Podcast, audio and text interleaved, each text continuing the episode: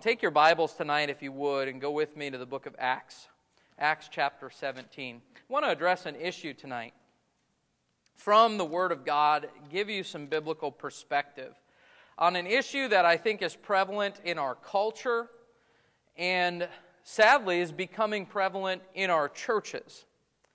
Uh, the, the title of the message tonight might seem strange, but here's what it is. Christians and cancel culture. Christians and cancel culture. Uh, I want to read a passage of Scripture in Acts chapter seventeen. We're also going to be in some other Scriptures tonight. And I want to just try to give a biblical perspective to something that I believe is a problem because the generation that, that is living today, and I'm not just saying, you know, the younger generation. I'm saying all of us. Uh, as a whole, I'm not sure what we know, uh, though certain individuals, and hopefully it, this doesn't represent this group, but, but most of the people on earth today don't necessarily know how to respond to wickedness and evil and error. And there is a biblical answer to that. And so I want to read Acts chapter seventeen, and uh, you can stand with me if you're there. We'll read Uh, verse number ten, verses ten through twelve, a familiar passage of Scripture, and you might wonder, how does this factor into some of the things we're going to be talking about tonight? Just bear with me on this, and I think you'll understand. Acts seventeen, verse number ten, it says, "And the brethren immediately sent away Paul and Silas by night unto Berea, who coming thither went into the synagogue of the Jews. These, these Berean Jews, were more noble than those in Thessalonica, in that they received the word with all readiness of mind and searched the Scriptures daily whether those things were so. Therefore, many of them believed, also of honorable women, which were Greeks, and of men, not a few." Thank you for standing. You can be seated tonight. We'll get to our passage here in just a moment. When I talk about cancel culture, I think most of us probably are familiar with the concept. It's something that we've seen uh, really taking place over the last, I don't know, seven or eight years in our nation, probably more than ever before. A lot of it started with the, the, the movement that's often dubbed the Me Too movement, if you remember that, several years ago, uh, as, as many uh, ladies in particular, and even some men, came out Uh, and, and revealed that they had been mistreated in different ways, and it became uh, kind of this, this uh, movement, if you will, to say, uh, hey, you have a voice, and if you have been abused in some way, you ought to speak up about that. Now, I don't have a problem uh, with that in and of itself. I believe that those who have been legitimately abused ought to have a voice, and, and they ought to be listened to. We need to listen. When someone says, I've been mistreated, we should take that seriously. I'm thankful that I can go to my Heavenly Father, and He listens to me, and He hears me, and He cares about my needs and my burdens and my hurts. And I think as Christians, we ought to do the same. We ought to be willing to listen and to hear people. So I'm not against that uh, concept as a whole, but that movement quickly morphed into, let's use accusations as a way to silence people that we don't agree with or that we don't appreciate. And then time went on and it became something where, hey, we're going to cancel anyone who disagrees with us politically. If someone is perceived to not be uh, maybe on board with Uh, with certain uh, movements of the day, if, if maybe there's some racist tendencies in a certain individual, or, or maybe they're not real welcoming of certain people groups or that kind of thing, uh, we are going to cancel them. We're going to shut them down. We're going to take them uh, off of the air, off of T V and radio. We're going to uh, smear their name uh, so that they'll never uh, be able to, the, we'll ruin their reputation. We'll try to Uh, uh, even hinder them financially.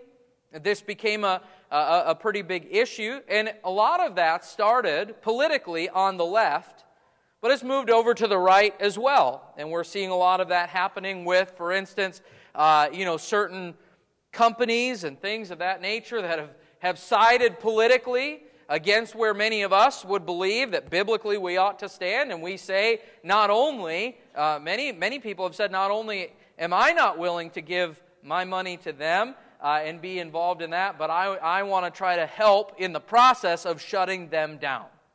It's this cancel culture idea. If I, if I disagree with someone or there has been some wrong done, they therefore are now on the blacklist.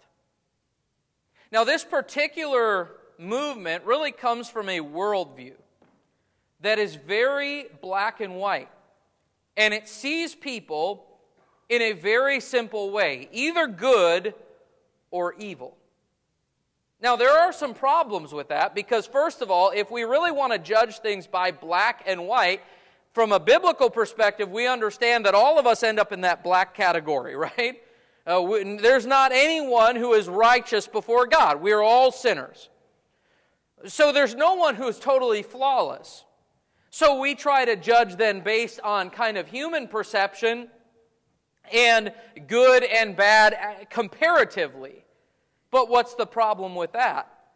Well, there are otherwise good people who make mistakes and have sin, and there are issues and problems, and there are otherwise bad people who also do good things, right? Uh, the world is not as uh, as cut and dried as maybe we thought it was when we were five years old, right? We looked at, at life at five years old, we saw people as the good guys and the bad guys, right? But how many of you have learned that life doesn't really work that way? And that in between the good guys and the bad guys, there are a whole bunch of us who maybe try to do good and try to be right, but we have our flaws too, don't we?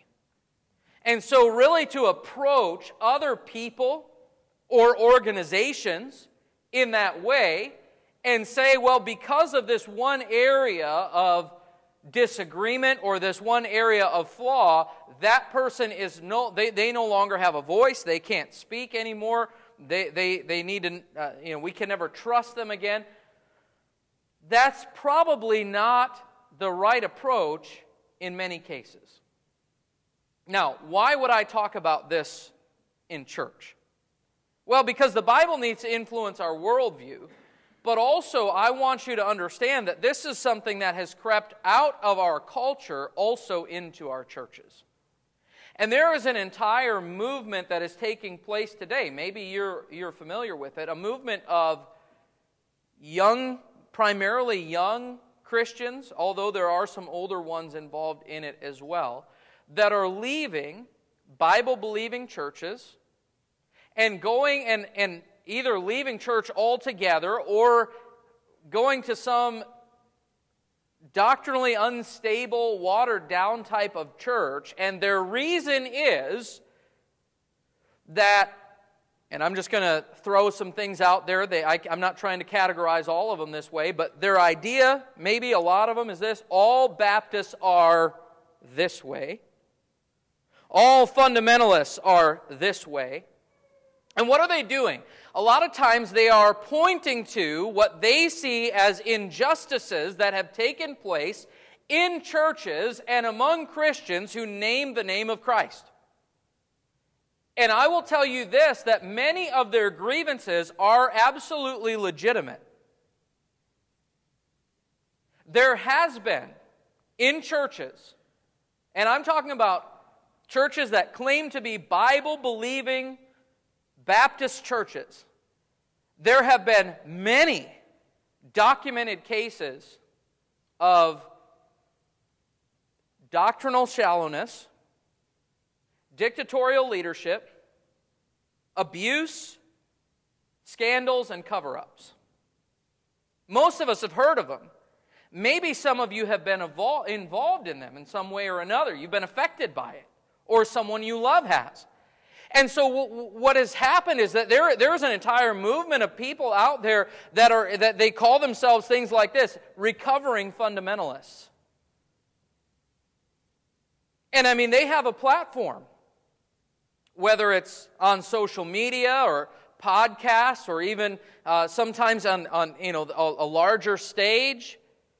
And the whole concept and the whole philosophy is we can point to some, and maybe in some cases many, problems and errors that have happened in a certain particular group of people that happen to fellowship with a group of other particular people, and therefore, because we see some flaws, our response is we are going to scrap the whole thing and start over.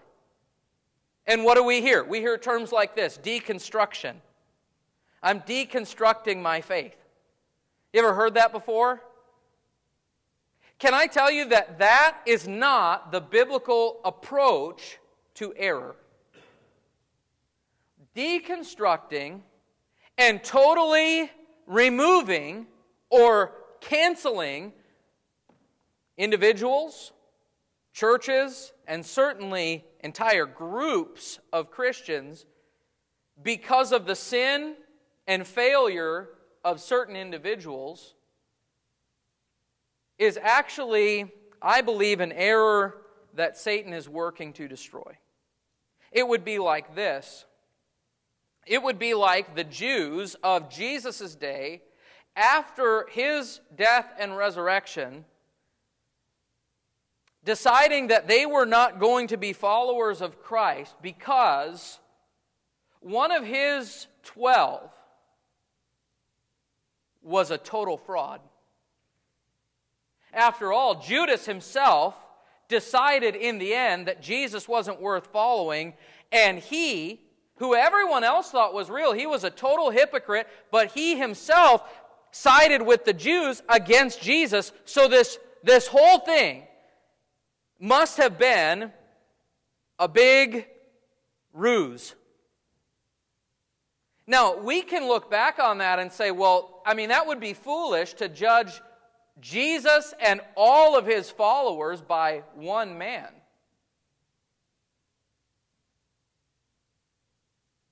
But do you see how this begins to happen sometimes even in churches, where one particular preacher or one particular church does some things that are contrary, by the way, to the Word of God, and the response by other people is to take those things and use them as an excuse to totally scrap all of it. In other words, if this preacher who claims to believe the Bible could do all of those things, the conclusion is, how do I even know that the Bible is true? Do you see how flawed that thinking can be? After all, that preacher didn't write the Bible. And what he did was in error. It was in violation of the Scripture. And so I want to just ask you tonight, what, basically, what, what should a Christian do when we see, when we recognize error, doctrinal error, when we recognize sin, abuse, scandal, what should we do? Well, I want to, first of all, look at the positive side of this. And I want to show you this group of people that we know as these Berean Jews. And I want to look at what they did and how they dealt, not necessarily responding to a problem, but how they approached truth to begin with. And I believe that there is something that we can learn from this. First of all, I want you to see that there was an examination.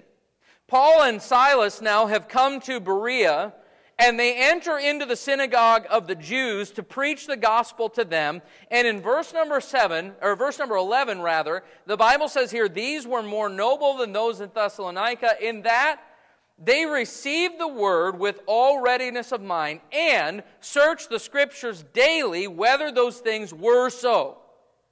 So initially there was an examination of truth. This is very important, because some people, I think, have the idea that God's expectation is blind loyalty and fellowship. And that is not the case. God does not tell you to check your brain at the doors of the church house and just absorb everything that the preacher or the Sunday school teacher says and believe it because, well, that's what the man of God said, therefore it must be truth. And anyone who teaches that is in error, because the Bible actually teaches just the opposite. These were noble Christians because they took the truth that they had been taught and they compared it against the Scriptures. They searched the Scriptures to see whether those things were so. God does not want you to just be a, a, a, a, a follower who never takes the time to think critically and ask yourself, is that true? Is that right according to the Bible? God doesn't want you to do that, and I don't want you to do that. Now, I will be honest with you. I don't like it when you disagree with me. And if you come to me and you say, hey, you preach this, but I think you're wrong, I'm probably going to be offended. But I still want you to do it. You know why?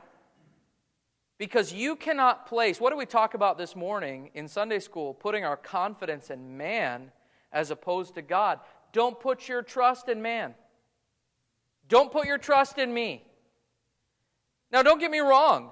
I, the, the Bible teaches us that we ought to follow godly authority. Church members ought to follow their pastor. They should honor him and respect him and follow his leadership. But that does not mean that whatever he says, they have to fall in line and say, yes, sir, and never question and never consider whether it's true. In fact, the Bible tells us, and I'll quote a couple of verses to you, and we'll go to them in just a little while. The Bible says in uh, First Thessalonians chapter number five, verse twenty-one, prove all things. What does that mean? It means literally to put to the test all things. In First John, the Bible says, brethren, believe not every spirit, but try the spirits, whether they be of God. In other words, don't just blindly listen to anyone who claims to be a Christian or a believer in Christ or, or, or a biblical preacher. You need to put these things to the test, and the test is, does it, does it jive with the Word of God? Is it in line with the Scripture? Is it coming from the Scripture itself? And if not, you're not expected to hold to those things. Put it to the test. There is a legitimate examination that needs to take place. How, how, how many times have you read in the New Testament warnings against false teachers and false prophets that are going to abound in the last days? What are those warnings for? They're there to tell you, don't just buy into everything you hear. Christian friend, you need to know this book. You need to read it. You need to study it. You need to believe it and stand on what it says. Now, here's what I will tell you. Study the book. Don't go to YouTube and look for someone else.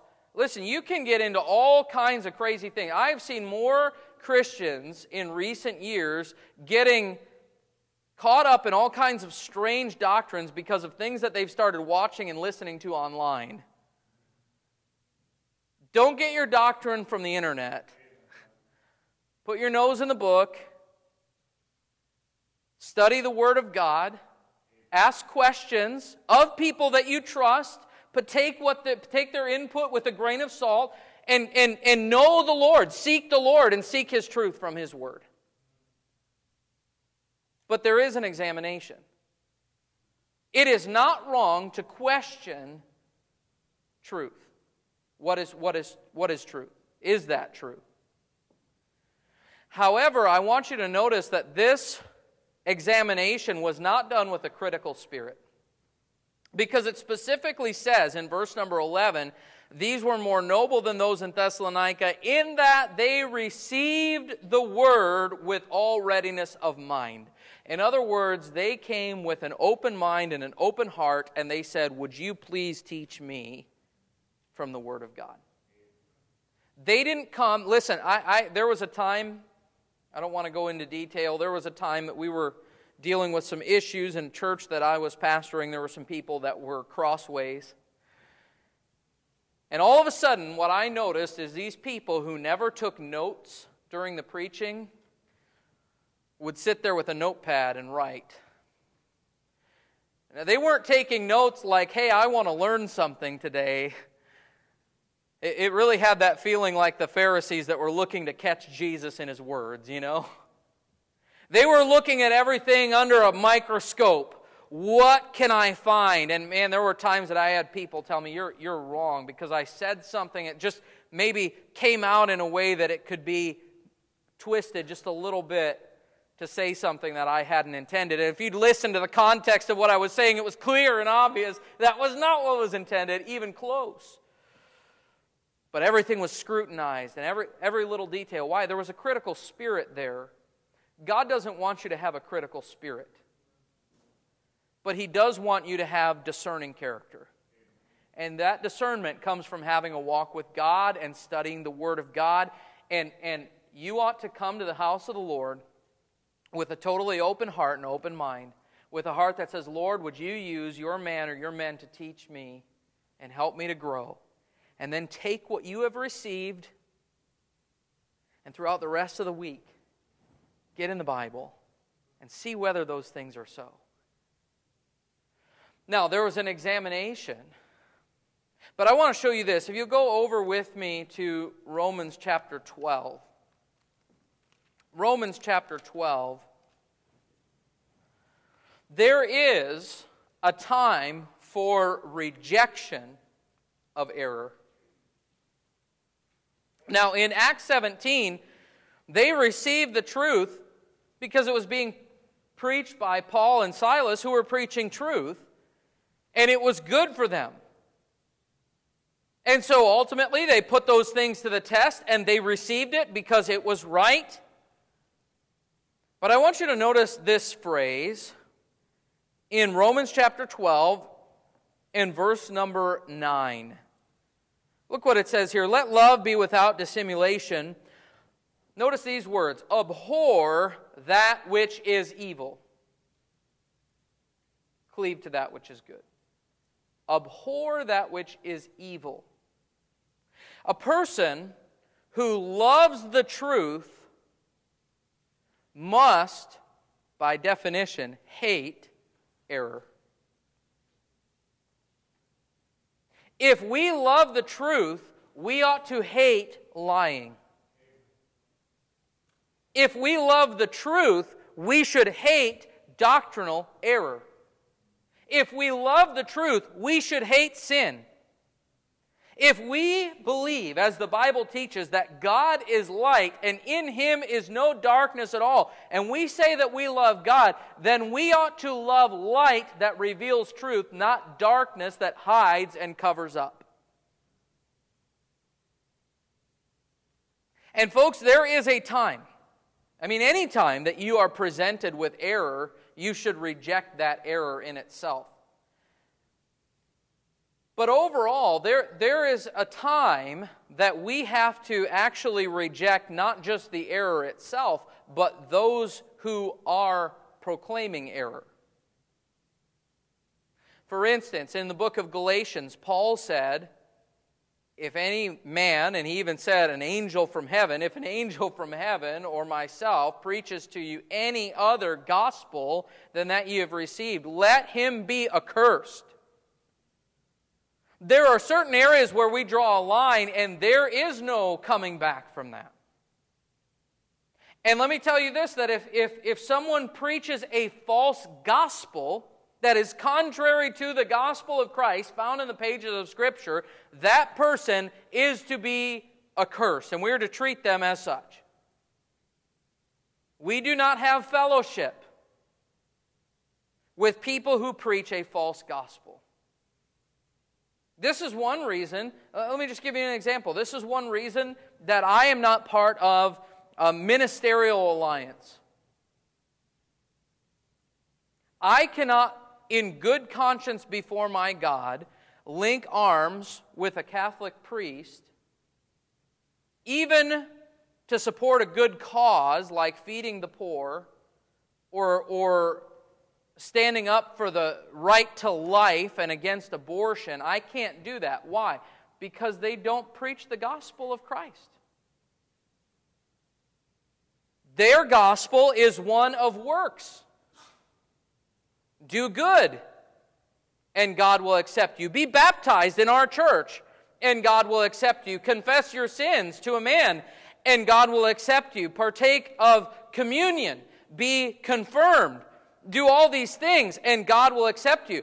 That is not the gospel of Christ.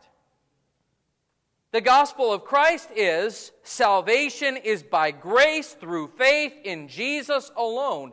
And when you distort that, I can't have fellowship with you. That does not mean that I don't love you. It doesn't mean I don't care for you and pray for you. But I can't have fellowship. If anyone preaches a, a false gospel, another Jesus, First John tells us that if anyone denies that Jesus Christ has come in the flesh, in other words, he's denying the Son of God, he's denying that Jesus is the Son of God manifested in the flesh. If anyone denies that, they, they are the spirit of Antichrist. We don't have fellowship with Antichrist. I mean, there are certain areas where we just have to draw the line and say, this is just wrong. I can't be part of that. I can't have anything to do with that. But you know, there are other times and there are other areas where people may have flaws and problems and even areas that we would disagree with them. That does not make them my enemy.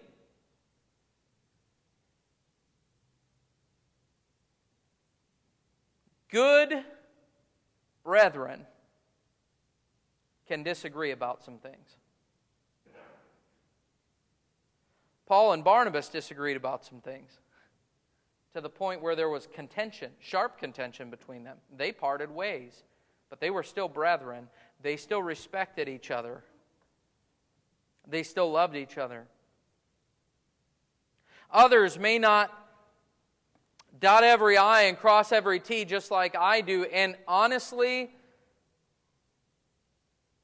there are brethren that I can look at them and I can say, I believe that this is error, and even there is some sin there. And boy, they really messed up here. But that in itself does not necessarily mean that they are now canceled. Think about it. If we assume that we're going to judge someone by their worst failure, And, and thereby everything that they touch is tainted by their failure. If we believe that, and we're going to say we reject them because of this flaw, because of this error, we would have to reject David, who committed adultery and murder, by the way. Now, let me be clear. David was a man after God's own heart, but he, he really messed up. We don't ignore his failure, but we do recognize the grace of God in his life, do we not? We would have to reject Moses, who was a murderer. He, he killed that Egyptian. We would have to reject Abraham because he took Hagar, his wife's handmaid, to have a child with her because his wife couldn't conceive. Oh, don't forget that he also lied about his wife being his sister twice. So did his son Isaac. We'd have to reject Peter because he denied Christ, and he said some things that were really off the wall. I bet Peter is thankful he didn't live in a time of sound bites.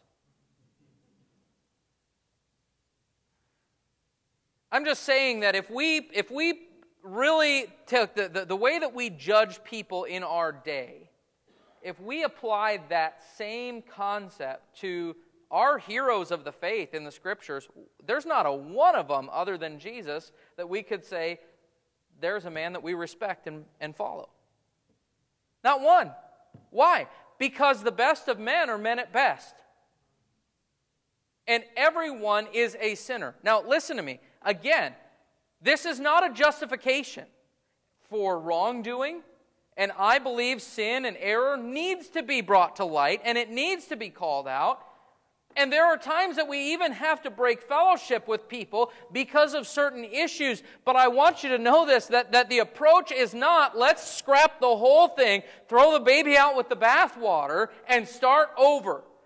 And this is what has happened in so many of these people's lives where they have had this certain image, or they were raised in a certain way within a church that they just believed that, that the man of God was, was infallible, and the church was perfect. And when some of that curtain started to be pulled back and they started to see some of the warts that were there, their response, they, their, their confidence was, was totally shaken.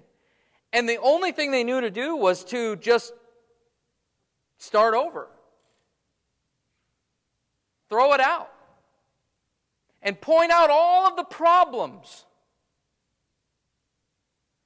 You do not have to go very far into the, to use a term from George W. Bush, the internets, to find people who are willing to talk about independent Baptists and all of the problems.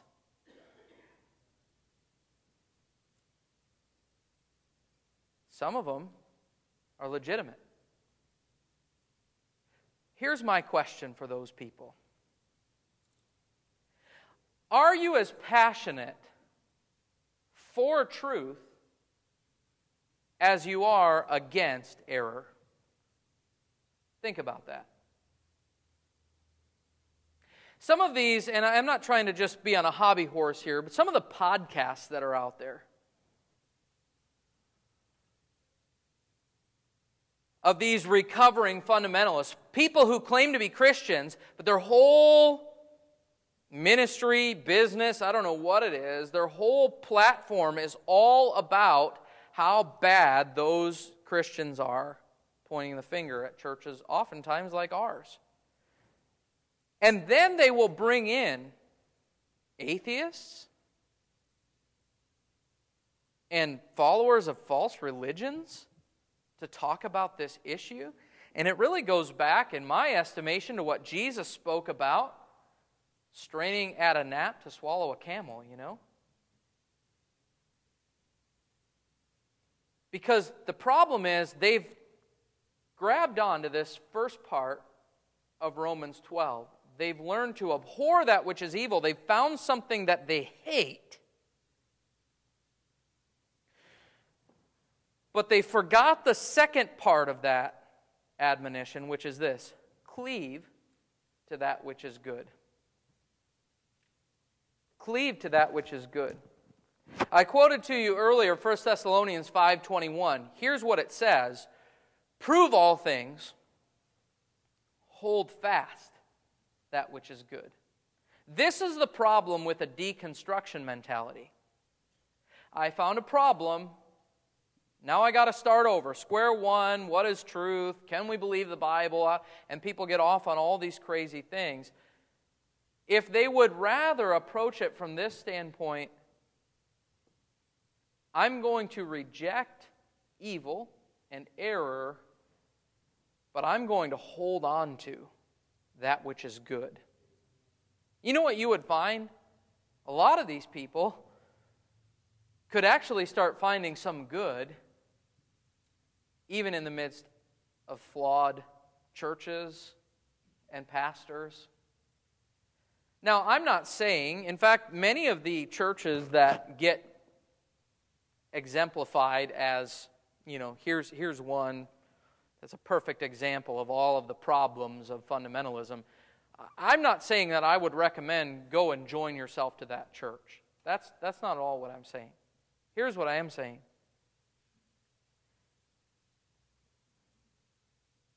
If you were mistreated by a pastor,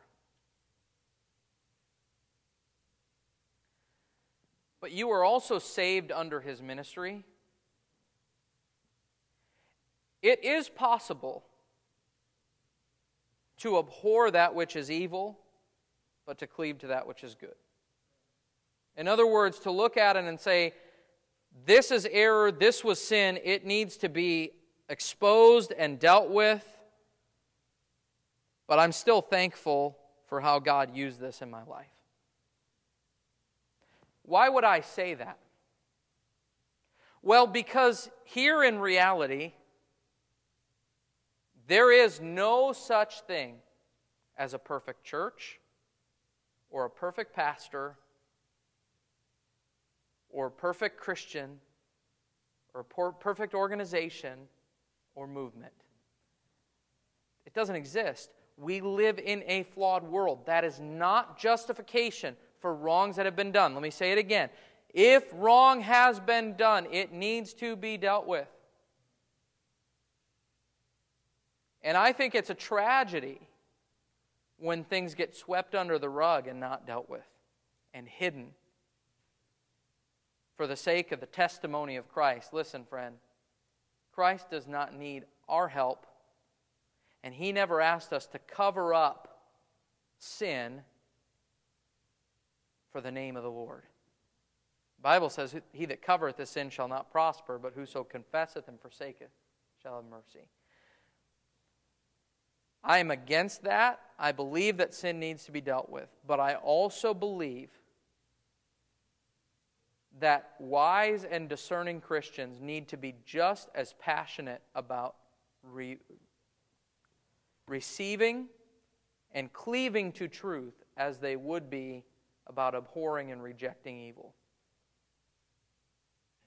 Think of how much good could be done if all of the effort that is put into complaining and bitterness was at least equally matched by praise and thanksgiving for how God has done good things. Because here's the thing, in the midst of a world that is tainted by our sin, God is still good. God is still good to use flawed men and women like me and like you for His glory. And we ought to be just as thankful for that as we are grieved by error and sin and failure. And so tonight I just want to encourage you to really consider this maybe as we approach this issue of how cancel culture has made its way into our churches. To be, let me just encourage you, be diligent for truth, while showing love and grace and compassion on sinners. I'm thankful that God is a God of truth and right. He's a just judge, and He's also merciful and gracious, slow to anger, quick to forgive. And I think we ought to be like Him.